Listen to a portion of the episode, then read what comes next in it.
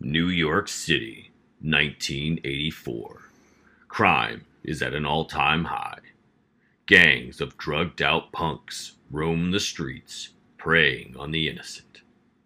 A rash of kidnappings involving young women has gripped the city with fear.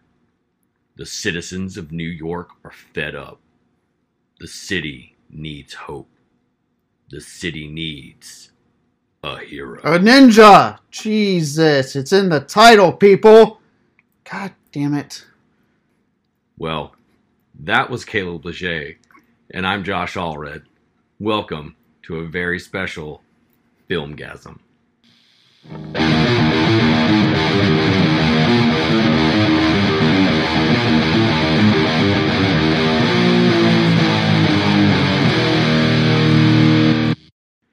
Happy Wednesday, everybody. I hope you are well rested and recovered from your post Valentine's humpings and you haven't chafed your loins too much. I, for one, haven't done anything. What about you? Nothing, it's my dog's birthday, so that's all I really care about.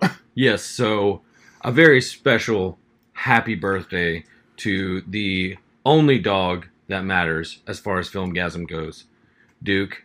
He is eight years old, reaching way, way, way deep into old man dog territory. So uh, happy birthday, Duke. yeah, keep, uh, live a lot longer, Duke. Uh, I can't imagine life without you, so I swear to God, Duke, I need you. He's single, ladies. All right, so That's why I need Duke.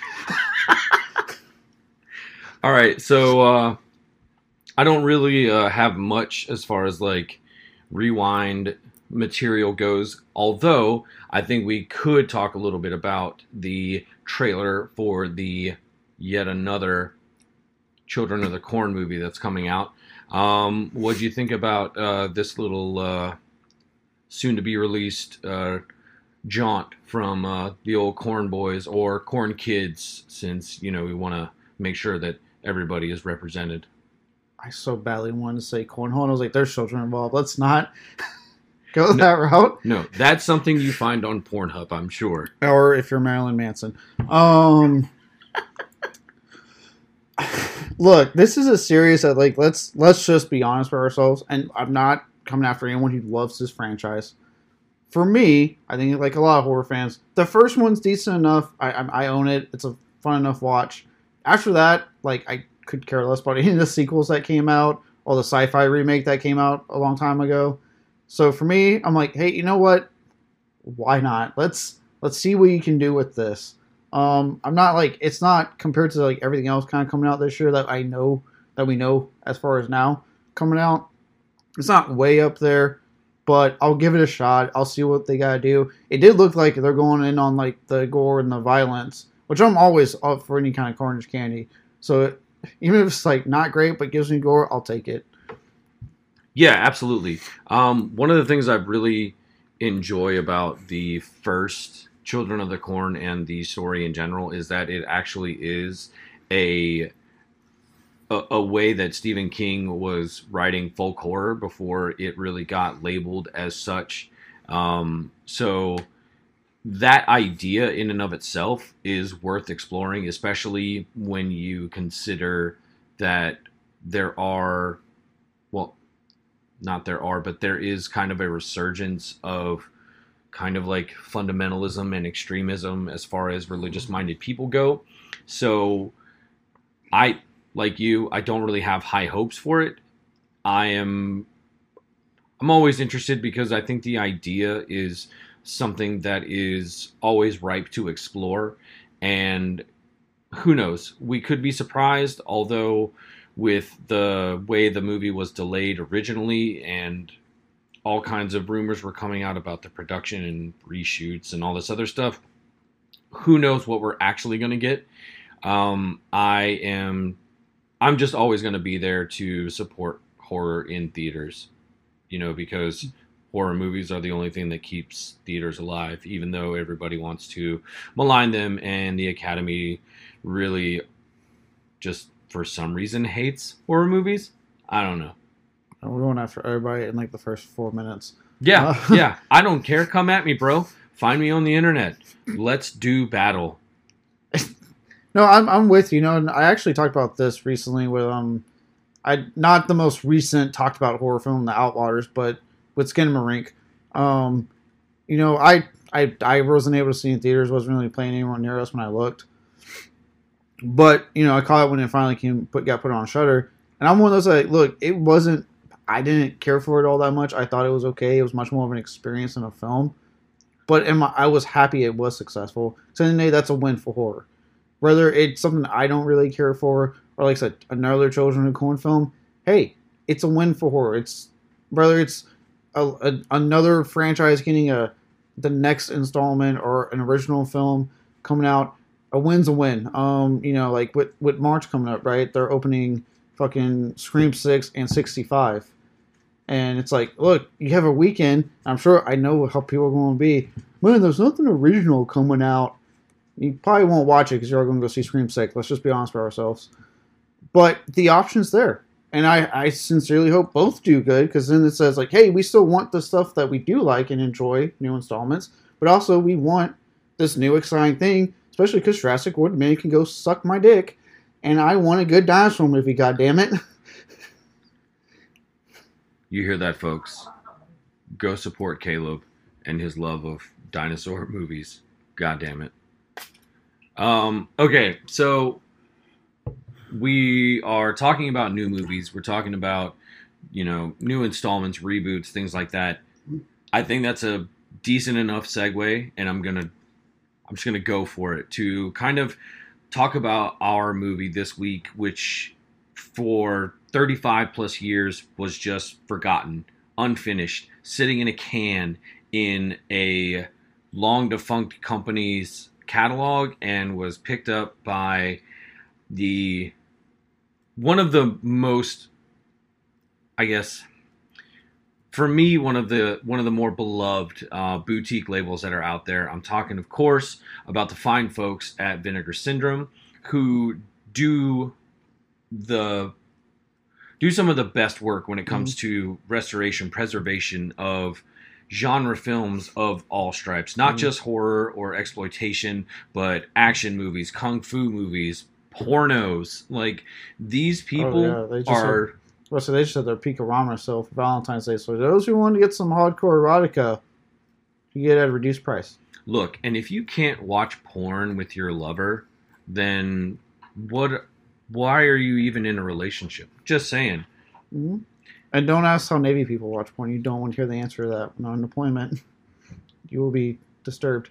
I wasn't going to let those uh, fine folks that listen to this show where their tax dollars are going, but yeah, you kind of just uh, let a little bit of that cat out of the bag, so to speak. Um, I don't care. It, it's traded like currency. Uh, anyway, so um, hot pockets. What? so look, uh, the movie we're talking about is New York Ninja. Uh, this movie was unfinished, had no sound, no script, and was not even edited at the time that the editor and director uh, Kurtis uh, Spieler, Spieler, I hope I'm not butchering your name, um, actually saw the box that contained the actual film elements for it and was excited about what could be in there. Um, say what you will about the, the, the movie that Kurtis and Vinegar Syndrome released, uh, whether you just didn't enjoy it, I don't know how you couldn't. Um, but these people are champions of cinema first and foremost. Um, they've developed a reputation over the years as a company devoted to restoring and preserving lost or forgotten films. Um, in uh, Kurtis's own words, they treat all of these forgotten films as if they were Citizen Kane. And that's what sets Vinegar Syndrome apart from other boutique labels. Uh, their passion and commitment to bringing these hidden gems out of the shadows and into the light to get the audience they deserve. Um, it's it's been one of these companies that I have really latched onto because with a simple description, they could get me to blind buy almost anything. And I have yet to be let down by anything I've gotten from them. and I would be really sad if I never got anything from them ever again. But what they've done to this point has been nothing short of outstanding. And they continue to push the envelope um, along with a lot of the partner labels that they come that they bring in under their umbrella. Um, the recent branch now into um, publishing uh, comics and books. Now they you know they saved Eibon Press, which was great. I was I was just getting to that. Oh, so took, the one out of his cells. no, Yes. it's a, no. You didn't take the one out of my sails. In my I'm head, actually- I did. Go on. Okay. What, what whatever makes you sleep at night. that Um, will make me sleep at night. So, like, if you guys listened to our episode on the Beyond way back last year, um, no shit, it's almost two years now. It was almost Um, two years. Connor and I, um, with the help of Shawn Lewis from Eibon Press, uh, he hooked us up with uh, some of the uh, some of the run that they did for the Beyond, and we used that as a companion piece to compare with Lucio Fulci's seminal film, one of my personal favorites of his, and showed that you know being able to be a fan of something is a great way to expand upon it an idea and bring something even even more outrageous Mhm. onto pages if you haven't had a chance to get to eibon press and check their shit out do it now and be thankful that somehow some way by satan's sweet magic uh, Vinegar Syndrome and Eibon have teamed up, and we're going going to continue to get the quality work that they've been putting out on their own. Um, Shawn is amazing, and I Mhm. was very uh, fortunate and very grateful that he um, allowed us to. You know, look at his comics and compare them to Lucio Fulci's work. So I'm looking forward to everything that comes out of their collaboration with Vinegar Syndrome and uh, Vinegar Syndrome Publishing. Yeah, I uh, I wasn't on that episode. I think that's when I was like, I was either on the, on the, my deployment time or in the process of like moving. I forgot. I know I was doing something, so it just wasn't feasible. Um, but because when you guys did that, I looked into it. Um, because I know you had told me once about Eibon back when you got the um some issues of zombie in a contest, and I looked into it, but it was that time I just didn't have the- the money at the time. Um, and then when you guys brought it up, I was like, oh yeah, let me look into that. And now you've seen my collection. I got like anything that they had in stock, like full series of. I've been reading so much of it. Um, I was very very happy to see that because I've you know I've been reading the Maniac two issues. Uh, Mani- issue three fucking wild. I read you know Escape from the Beyond issue one, which was great. Um, I've been I've been doing the original stuff in the Wasteland 1989 series, so it's like knowing that you know that shit. I'm not gonna be left with a cliffhanger on a lot of stuff because I'm, really into it, and like I said, I love what the the what they put into it, the craft and just the passion, and knowing that that stuff's continuing. I am going to keep getting it, and now it like you said, a, a movie company that is one of the best when it comes to being like a physical release company, and they announced that they're starting with reissues of Zombie, which was the one I was trying to get, but you know the at when I, you know just my luck, of course, when I got on there, the the big issue that had all of them was sold out, and you know a couple issue individual issues were sold out already. So I was like, fuck. But the reissuing it, I can fucking read Zombie now and see all the cool shit they did with adapting that and expanding on it. Can't wait. But um, yeah, Vinegar Syndrome itself, kind of going back to them. They're you know I, you're I know you're a lot deeper with what you have in the collection than I do. Um, right now, I've been kind of relatively safe and sticking with stuff I've seen on Joe Bob or when they do things like Texas Chain, you know, Texas Chainsaw Massacre 2 or one of my personal favorite Swayze films that I will never, ever not let anyone see in their lives. Roadhouse. God, that movie's magical.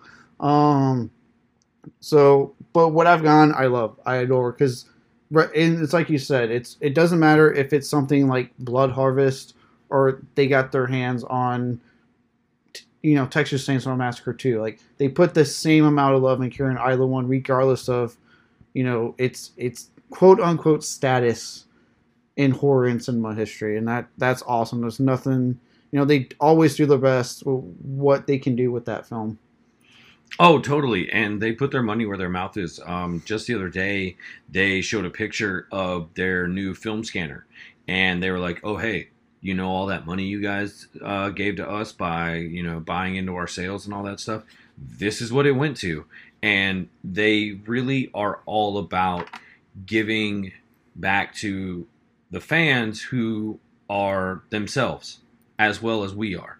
Mhm. Um, if you are even just casually collecting things, I mean, they have movies that you would absolutely want to have. Um, for me, like a personal favorite of mine from back in the video store days was Ticks. And Mhm. when they were like, "Yeah, we're doing a 4K of it," I was like, "Uh, buying it." Didn't even need to hear or see anything else. That's when I went and I, I immediately jumped on that. Um, like you said about uh, Texas Chainsaw 2, um, I had a, uh, I think it's the Gruesome Edition DVD. I had that for the longest time, still do.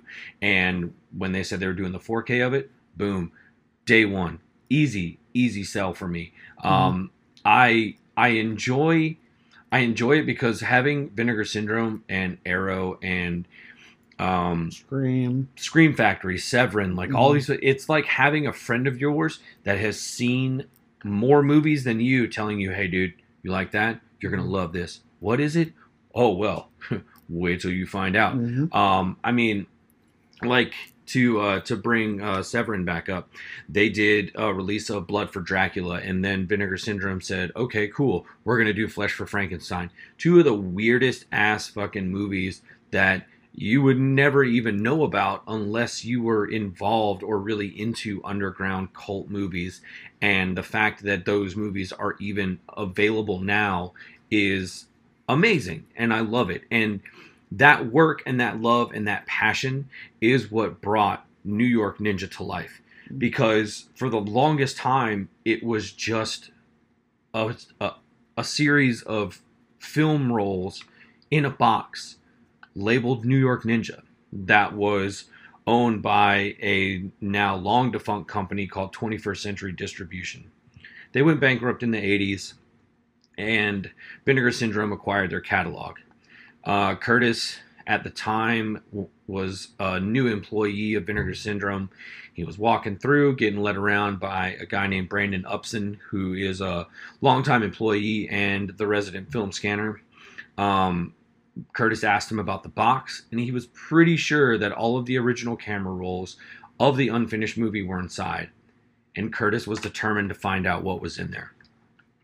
But how does a movie like New York Ninja go unseen for over 35 years? Like, what happened?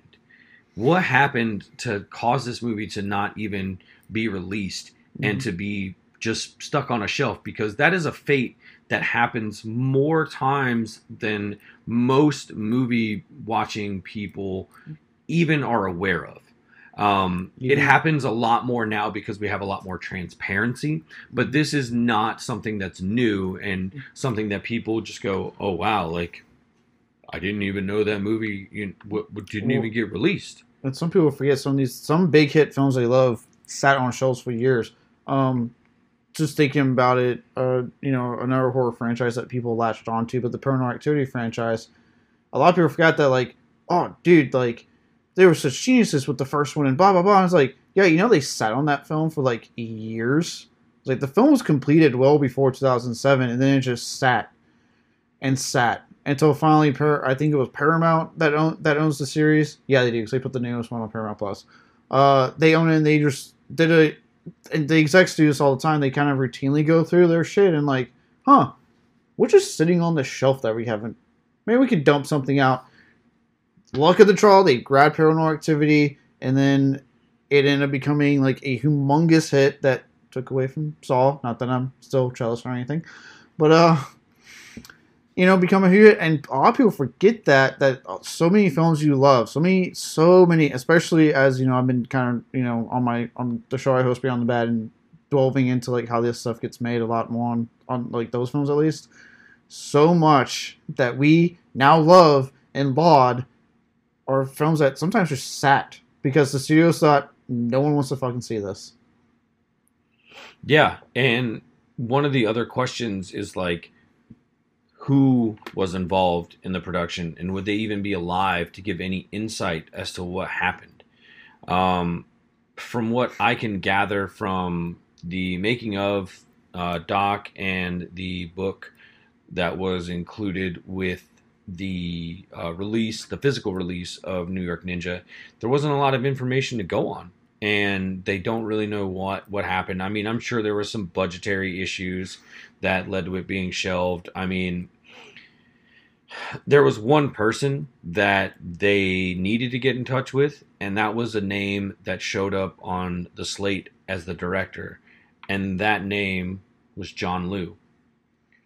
John Liu, uh, for me, he was he was a new name, um, but if you were a fan of kung fu flicks from Hong Kong in the '70s and '80s, uh, he was he was absolutely a, a, known factor as far as that goes. Um, and before that, he was just uh, he was just he was just a uh, he was just a guy that got trained uh, in Taekwondo by a man named Tan Tao Liang, who was also known as Flashlegs, due to his impressive kicking technique that uh, John actually uh, developed his own uh, style for and uh, showed off with some impressive uh, footwork in uh, New York Ninja. Uh, say what you will about the fight scenes in this movie. Like, I know it's, f- for me at times, it's way choreographed and you kind of know, like, what's going to happen. I mean, I even made a joke um, when I was watching it with uh, Connor when he was here that uh, it kind of reminded me of Holliston when they were doing the recreation of the fight where uh, they were getting robbed for the camera.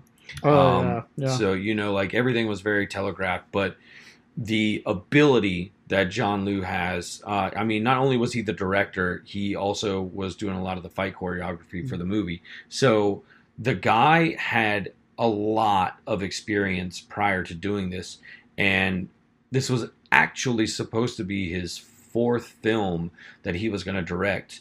Um, shortly after leaving uh, Hong Kong, he settled in France and started a production company with his wife at the time.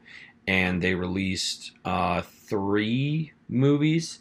Um, those didn't really get a lot of uh, acclaim or any kind of uh, just didn't find their audience. And so John kind of just gave up and you know moved on with his life. What we know now is that he tried one more time with what would end up becoming New York Ninja. Um, that never finished, obviously. And so he went, apparently, from the way the story goes, to live in Vietnam off the grid and just didn't even want to talk about it. Um, Brad Henderson, somebody who uh, worked for Vinegar Syndrome for a long time, doing a lot of their behind the scenes stuff. Um, he was very good at finding people. Um, he has since moved on to doing uh, TerrorVision and uh, re- releasing a lot of movies there. So I'm looking forward to what he can do. Um, I've had some really good interactions with him on Twitter. So I am very excited about what he can do. But yeah, he was trying to uh, track John Liu down, and from what he found out, John did not want to talk about it. So there's a lot of this that you're just it, it it's going to be lost forever. Mhm. Um, and it was a it was actually something that Kurtis and the um, the other owners of Vinegar Syndrome were already planning for because there was no script to work with, there was no sound, so they were already prepared to kind of just make their own, to use Lloyd Kaufman's phrase, make their own damn movie. Mhm. Um, I'm kind of curious for for you not knowing a lot other than what I've brought up about it in conversation. Like, what was your impression of this movie when you saw it? Oh, I mean when I actually saw it because unfortunately the first time we watched it, I was having to do the Beyond the Bad script, but I got luckily and you know lucky and watched on uh, Saturday actually, um, without doing anything else, just focused on the movie. Um, I, it was fun. Like you know, like look, I'm one of those that like, and I I was thinking about this when you brought up the fight choreography. Um, I always it's kind of like it's a weird pet peeve, I guess, maybe not But when people go like, "Oh, this old movie's corny because it's old," "Oh, it's I don't like it because it's old," and to me, like I'm one of those. I'm like, when you're watching something, and even though this was released now, it was made in the '80s, and I get, you know, obviously now we live in what we like to call the post John Wick world. We have seen what action cinema can be in, you know, a, a fucking John Wick film universe. And yeah, it's awesome. I love those movies. But obviously, when I'm watching something like New York Ninja or anything older, that's not fucking John Wick or The Raid or, you know, insert any other, you know, big hit, you know, action film from the past like 10 years. Um, here, I know I'm not going to get obviously that because it was a different time. With that said, yeah, I have seen better martial arts films from that time, absolutely. Um, but this film was fun. Like there, you can tell. I think what makes it work so well is that you know I I don't I, I'm very curious on what happened with John Lee. Not want to talk about this at all. Um, but it looked like there was genuine like heart in what was trying to be made, and and, and you get the feeling like yeah, this was a guy that was like, look, this is my last shot, and if not, I'm done. And you can kind of like I can kind of you kind of get that feeling as you're watching it, but I I had a good time. Like it's an outrageous plot of like, and granted they're using kind of the same old thing of like New York at an all time high crime in 1980. Like yeah, yeah, it's 1980s New York, we know. Um, but they use that in a way that works. And yeah, it looks goofy when he's out doing his stuff in the middle of the day. It's definitely. I think Connor made the comment comment when were, you guys were watching about like, yeah, that's why they don't film Batman during the day or something like that. Yeah, because it looks goofy. But this film embraces what it is, and that's what I'm all about. When when a film says, "Look, I know I'm over the top, I know I'm ridiculous, but fuck it, let's just embrace and have a good time," I have a good time, and that's what this film did. It was just a fun time. With some of the most cheesy, like very over choreographed fight scenes, outrageous villains, even by like new, 1980s New York film standards, um, and like just a, a, whole lot of fun. And the added benefit of like them having to bring, you know, Vinegar Syndrome having to bring actors in now to do the voice in a script and actually try to make it feel like the uh, martial arts films of that time with the bad dubbing adds just a whole other charm that I'm probably actually sure would not have been there had it been completed in 1984. But now you have that weird charm of people trying to say, let's make it feel like that. That goes a long way for me. I mean, fucking, you got Michael Berryman voicing like this sadistic serial killer in the film. Like that's fucking awesome. Ginger Allen, uh, Ginger Lynn, sorry, Ginger Lynn, fucking just randomly voicing someone like, hey, fuck it, let's go. So I, I, you know, for my first time watching, kind of hearing the few things I heard about it, I had a lot of fun. It's one that I can see like putting on for like a party, or if I just want to have a good time, it's something I could throw on easy. Yeah, no. So like one of the one of the things that uh, Kurtis was planning for when he when he knew that he was going to be given the ability to actually put this together um, was to just first get everything organized and edited and even then, he still had no idea what this movie was about. Um, they had a plan to hire a lip reader so they could figure out what people were saying, but then he was like, "Wait, what? What you were saying about the uh, the the dubbing that they did and how the dialogue didn't always match what the lips were saying? Like that was all intentional. That was that was Kurtis's way of." You know, giving a nod to a lot of the kung fu movies that he loved and how the dubbing was always like that and even for for me and for you as well, uh, watching a lot of uh, Italian horror movies, mm-hmm. that is an absolute hallmark of the way they made their movies. The Italians the... loved to shoot theirs without sound, mm-hmm. and then have the the actors themselves dub themselves in English, mm-hmm. and it just it makes for a whole other level of experience. All the and, terrible dubbing in old Godzilla films oh, fucking watch them all the time. Get such a kick out of it. Yeah. Yeah, it just it it becomes a way for you to engage with the film, you know, on on a on a one-on-one, but then as well in company with friends, you get you, you get a whole other a whole other level of enjoyment out of it. Me personally, um, this was absolutely a, and I know you like to uh, give me shit about it and and make fun of me. But it's a party movie. It is definitely one of those things that you put on with a pizza and beers in front of you and you guys just go out and enjoy it. I mean, if you have a problem with a movie where a guy is a ninja and he's in roller skates, I don't think I want to be friends with you. I had a moment when that scene popped up where I was like, is he on roller skates? And what I love is that it only pops up in that one scene and then they go away. And I'm like, why was he why was he in roller skates? Not only that, did you catch the part where he jumped over the car, didn't have roller skates on, landed on his feet, and then in the next shot, he's on roller skates again? Like shit like that for me as a as a as a film student and somebody who loves when continuity is played with and mm-hmm. it's done in such a way that like you know the people that edited and shot this movie were just like yeah how the fuck is a guy going to jump over a car in roller skates and we're going to be able to you know ensure his safety? We're not. So this is what we're going to do and we don't care because you're going to see it and you're going to be like oh fucking sh- of course you you know like you're going to have fun with it oh, yeah. and that is that is something that I've I always enjoy about movies. Period. Um, it's probably why I love Troma movies so much. Is they let you in on the joke. You know, they're not trying to, you know, impress you with a slick production value or fucking explosions or big name actors and cheesy fucking one liners and shit. No, they're going out there. They're giving you a straight up story because the story of this whole movie is very, very simple. John is, you know, waiting to celebrate with his girlfriend who tells him that she's pregnant. And then when she's leaving to go to work, she runs across the very dastardly gangster named Cufflinks. Yeah, that's his fucking name in the fucking movie. I'm not even joking. Um, he does indeed wear cufflinks. Yeah, not like he's advertising them either. Like it's not like it's part of his character. He just has a suit and he's got flashy cufflinks. That's it. Nothing even more than that.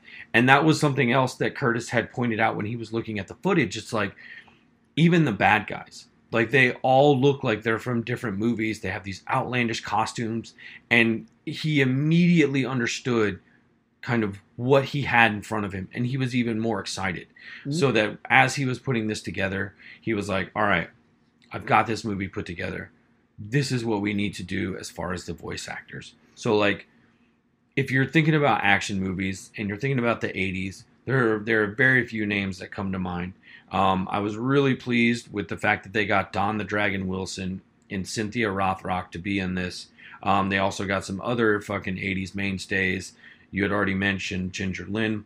Mm. We also had Linnea Quigley and, you know, the ever wonderful Michael fucking Berryman uh, to do the voice for the Plutonium Killer, which, if I'm not mistaken, is the exact name from the bad guy in Repo Man. so I'm pretty sure Kurtis is borrowing judiciously from uh, from that movie for the name of the killer. I could be wrong. Uh, I am shooting from the hip right now. But again, it's just showing where Kurtis is borrowing his love of genre movies and the actors for those genre movies. Um, and when he started this, it was in late 2019. And then, as most people know, early in 2020, the whole fucking world went to shit, and COVID really put a big fucking damper on this movie. And only after a few months did they actually have the uh, the ability to work remotely and and then that even expanded their options. So like it's it's amazing that this movie sat for 35 years, almost had a pandemic stop it mm-hmm. from being fully realized, only for the pandemic to even kind of like open up the options for the voice actors in this movie. And oh, by the way, not only did they have no sound from this movie, they had no music or fucking special, you know, like uh, special effects, like uh, fight sounds and shit like that. All of that stuff had to be added. Um,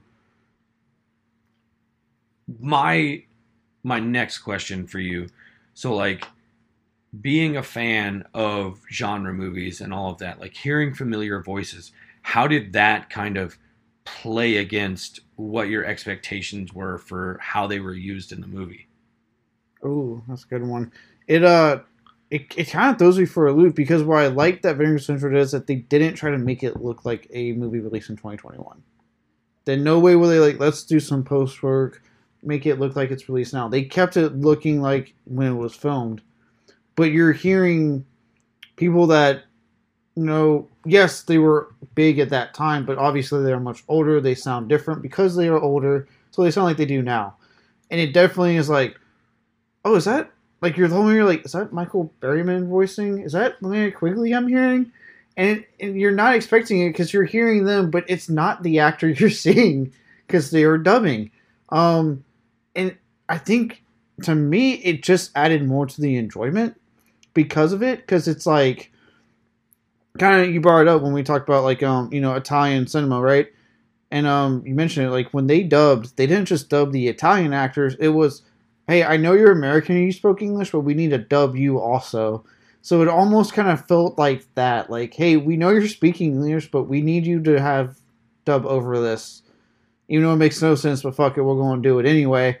And it just, to me, added another wonderful, like, just fun quality to it. Um, and you can tell, like, everyone involved was, like, really in on the joke, really in on what's going on. So it's not like they all played it just right. Like, they knew what you know, to use the fucking term that people like to use all the time, they understood the assignment. Um, so yeah, it it throws you for a loop at first for sure. you're like, I am hearing this actor and actress that I like a lot, but I'm not seeing their face. But then as you get accustomed to the film, you're like, oh, but it kind of works because you you get what they're doing, you get the joke. Oh yeah, absolutely. Um, and that is and that is like how you can tell that somebody like Kurtis and the people at Vinegar Syndrome, being fans of genre cinema uh, in general, um, knowing what they had and kind of understanding their audience for this kind of movie, knew that they could make this movie this way and that it was going to get the audience that it deserved. Um, I mean, I I don't think it's too far out of the realm of possibility that this movie could have been finished and released in the 80s and it wouldn't have found its audience later on. It would have been a you know a big cult hit and mm. all of that. Uh, I mean, who knows what would have happened with John Liu had this movie even had an actual theatrical release? Maybe he would have made some other movies. Maybe he would have gone on to uh, you know do stunt work or choreography for other 80s movies. I mean, we'll never know. But the fact that you had people who are fans of cinema, fans of genre cinema specifically, uh, behind this and coming at it with, you know, like I said at the top, passion and commitment to getting this thing realized, it it only makes it that much better. And I I would put this experience with watching this kind of movie and the story behind it up against anything that's gotten released in the last 10 or 15 years right off the jump because this movie has a, a, a certain amount of heart and charm to it mm-hmm. that you know for for all of its goofiness and its and its over the top acting and some really like really strange characters in it um i mean from the very like very stock cookie cutter you know like the everyman that John Liu plays, who takes it upon himself to be the hero that the city needs because he's fed up with the police who feel like their hands are tied and they can only do so much. He's willing to go that much farther, which, like Connor said before, very much like Batman. Um, and also the ninja the city needs. The ninja. hero. Ninja.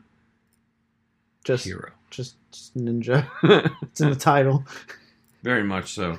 Um, I was actually uh, I was actually talking to a friend, and they asked me, um, "So what's this movie about?" A ninja in New York, obviously. and yeah, I was I, I was I, I was being intentionally vague and and funny, only because, again, you look at the title, New York Ninja, you're like, I mean, I'm in, but what the fuck is this movie about?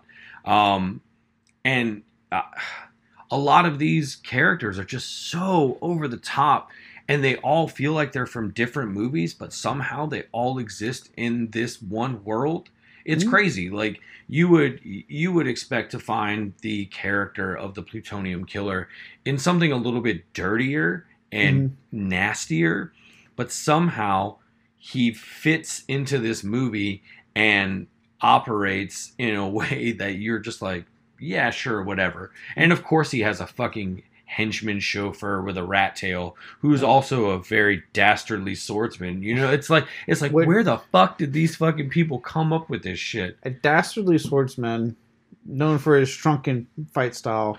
Uh, also, because I mean, obviously, you know, I like Troma 2, but you're much more into it. I kind of felt like Rat Tail rocked off a Troma movie and somehow found his way into this film. When I was watching it, the whole time I was like, I feel like he could easily be like a bad guy in a Troma film. oh absolutely. Absolutely fucking both of them the plutonium killer and fucking rat tail. And i'm not i'm not making that up. Caleb's not making that up. That is actually his credited character name in the movie rat tail. Look it up. Um i mean it sucks because I feel like the people who actually physically made this movie deserve a lot of credit, but because there wasn't a lot of uh, a lot of end credit stuff done for the movie, nobody really knows like who a lot of these people are. And I mean, short of like knowing who John Liu was, like you, you just you just don't know exactly who was in this movie. So the a lot of these people aren't getting the the credit that they're due for making this outrageous ass movie. Um, it's it's kind of weird. Like it's quickly become one of my favorite movies that I picked up while I was gone. Um, I was really excited that I could get my hands on the actual physical release, even though I'm sure because Vinegar Syndrome owns it, they're gonna have it indefinitely. Mm. Um, I really wanted to get the special edition that they were putting out with the booklet and the nice fucking uh, hard case that they that they packaged the the movie in. Um, it was in a huge fucking pile of a lot of the movies that I had you buy me while I was gone, and I was very, very, very excited when I got my hands on it when I came back, and I was so so happy with what I got. So if anybody from Vinegar Syndrome happens to hear this, uh, I'm going to do my best to push this out on all of our socials. Um, you know, you can find us on Twitter uh, on the main at Filmgazm. Uh, that's Filmgazm Productions, of course, on Twitter. We're also at Filmgazm on Instagram. Um, you can find Caleb on Twitter. He is Scary Caleb92. I am uh, Zombie Killer. And uh, we're also all on Letterboxd. Um, I'm working my way around to getting more proficient at writing reviews there, but I'll usually definitely rate and give probably a snarky or a little uh, little quip about what I've watched. Um, so yeah, be sure to interact with us. You can always email us at filmgazm at gmail.com to uh, send us any kind of information uh, or you know comments. Uh, feel free to uh, talk to us on YouTube if you want. There are plenty of people that like to uh, ridicule us for erroneously posting uh, two assholes talking about movies instead of the full movie on YouTube. I, I get Uh, I get the feeling that we won't have that comment on this movie. Hopefully, You never know. I'm You never look. know. It's the internet. Look. I am not going to uh, assume anything. we true. I to say we do have some stuff. I don't want to ruin anything. We got some stuff cooked up, certain big uh, movie sequels coming out that I'm sure we're going to be like, oh, it's not the full movie. These just assholes talking about this really great action film, hinting to a future uh, Filmgazm episode. Um, but uh, yeah, I actually I looked when I was watching this. Well, okay, I looked before the site temporarily had to go down for the the uh, the V Day sale. Um, and they actually they do. You're right. They do still have it um, on their site. Obviously, now they don't have the big fancy hard case because that was limited edition, is what it is. But you can get the the basic, um, you know, the Blu-ray release And I was honestly after watching, I was like, I could get that and the uh, the comic they did that continues it, and be set. Um, because I I I think with Vinegar Syndrome Four, I only have one box from them I bought. Uh, not that I haven't tried in the past, but mine was a uh, for me it was Roadhouse. As soon as they announced it, I was like, and they did the same thing with the the box and the movie and the book, and I was like, there's no way in hell I'm not getting that.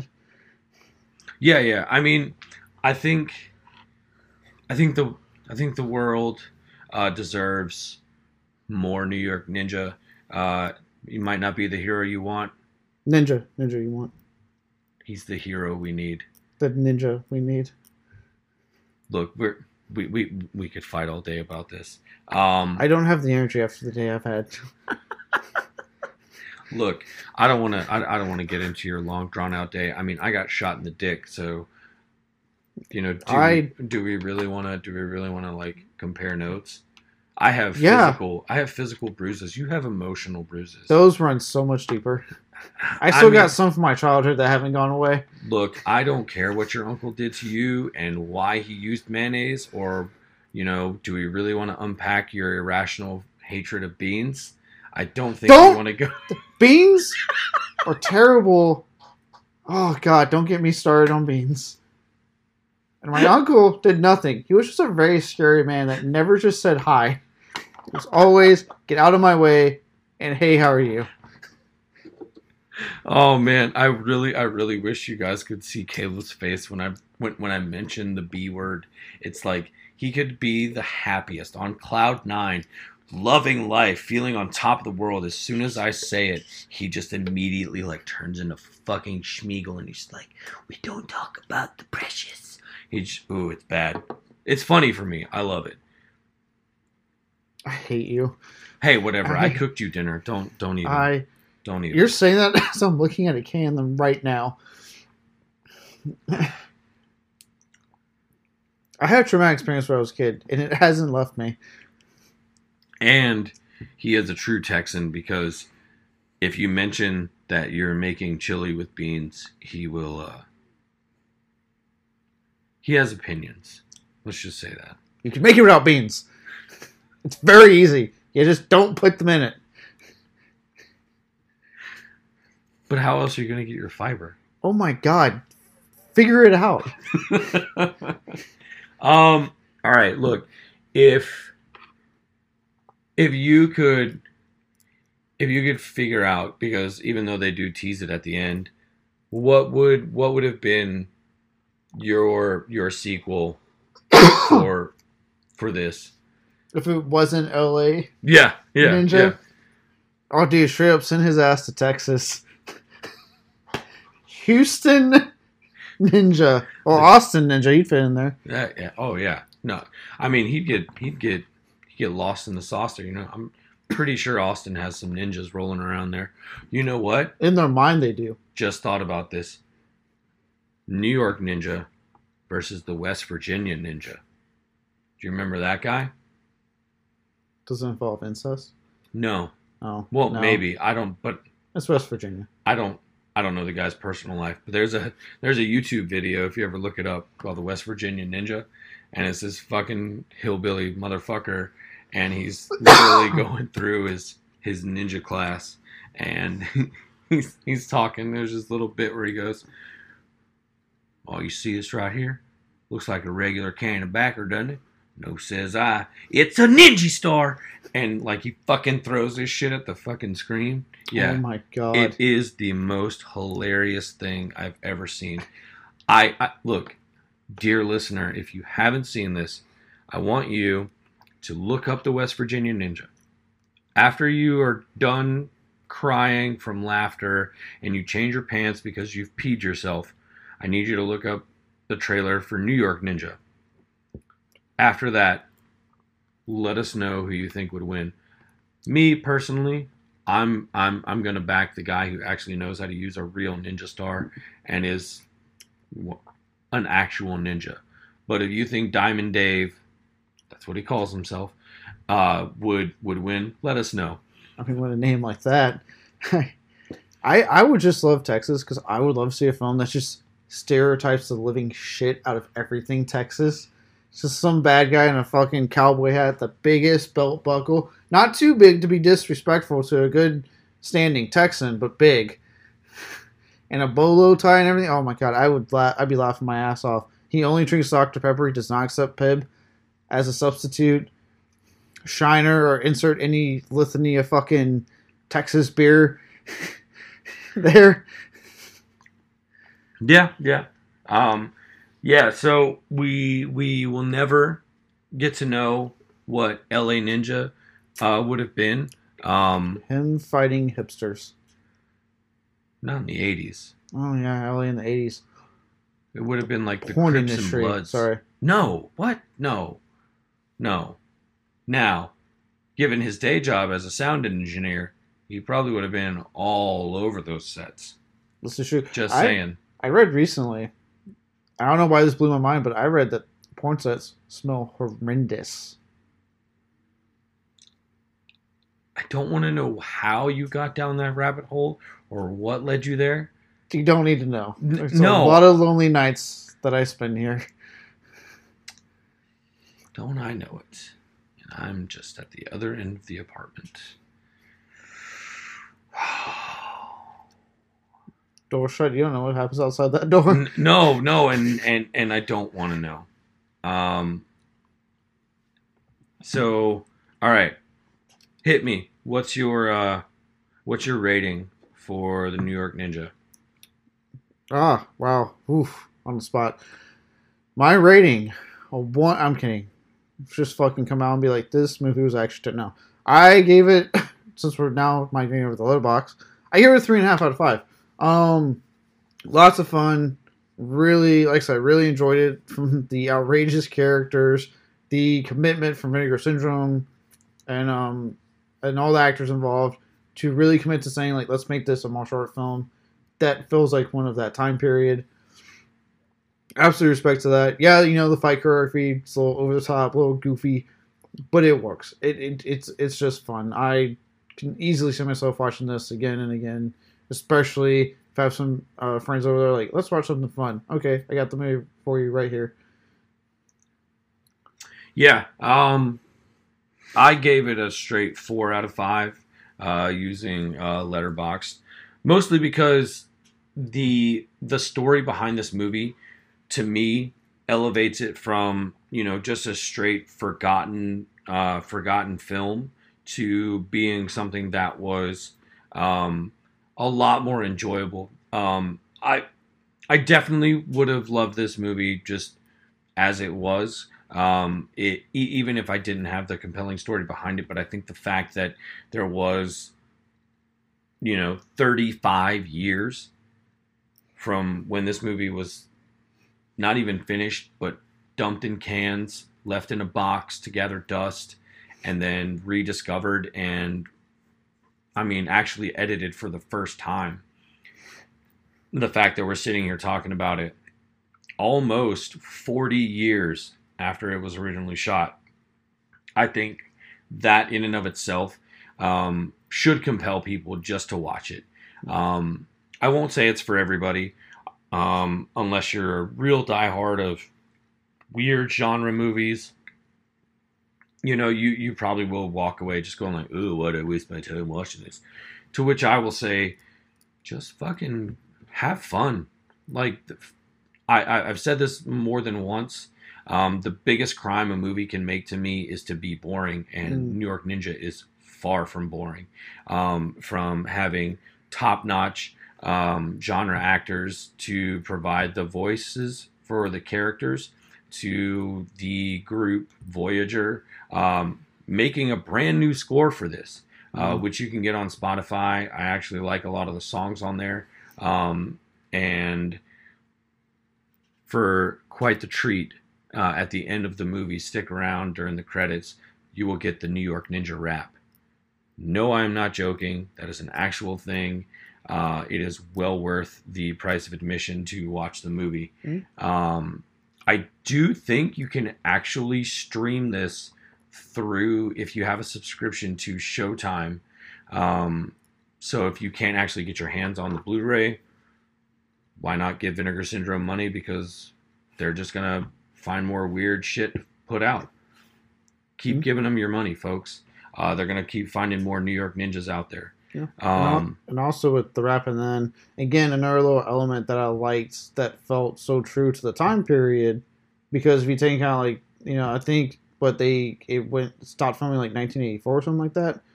Um, that was the height of like you know people like Dokken coming out with the Nightmare on Elm Street song, and you know the the Nightmare on Elm Street raps, and you know Alice Cooper doing the Friday Thirteenth song. Like the really that period of like artists doing musical tie-ins to movies that were usually to their credit almost always catchy. Like there's very few that I just downright don't like. They're usually catchy. Um, so again, just another element that they included to kind of give you that that vibe of the time it came out and to go with it and have keep having that good time even when the credits are rolling. Oh yeah, absolutely. Um, so I don't have much else to say about this right now. Um, like I said, you can find us on Twitter and Instagram at Filmgazm. Uh, we're also on Facebook, pretty much all over the socials. Um, you can email us at filmgazm at gmail.com. Uh, give us suggestions for anything you want us to talk about. Um, we also post a post the episodes on YouTube and across all the podcasting uh, apps. Um, you can find me on Twitter at Zombie Killer. Caleb is Scary Caleb ninety two. Uh, feel free to interact with us. Don't worry, we won't bite.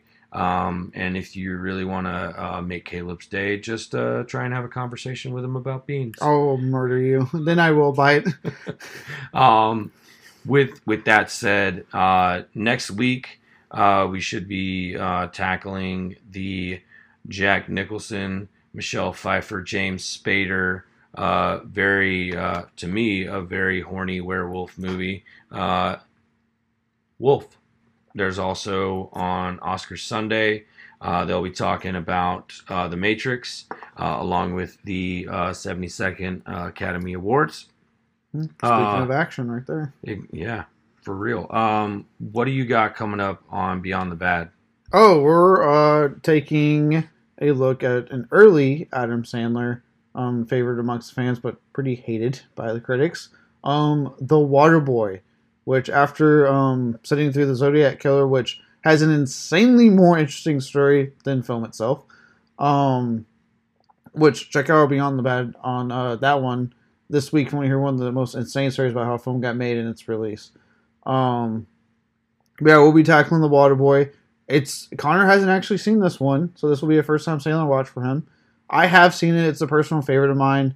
Um, it's also been years, so who knows how many times I'm gonna be going like, oh, we can't say that anymore. Um, as since that happens when you watch comedies from uh, your youth, um, years later.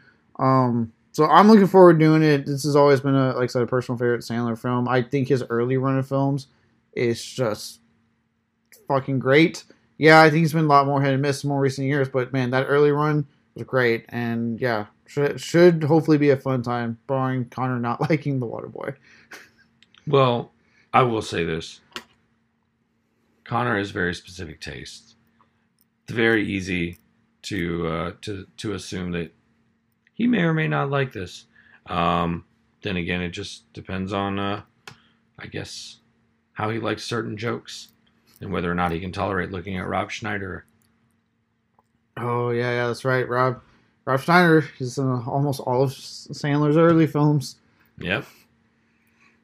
Um. Yeah. So uh, don't forget to uh, tune in next week when uh, yep they'll be talking about horny werewolves and book publishing and how that got put together. But until then, if you're ever in trouble, just look to the skies and keep your eyes peeled for a ninja.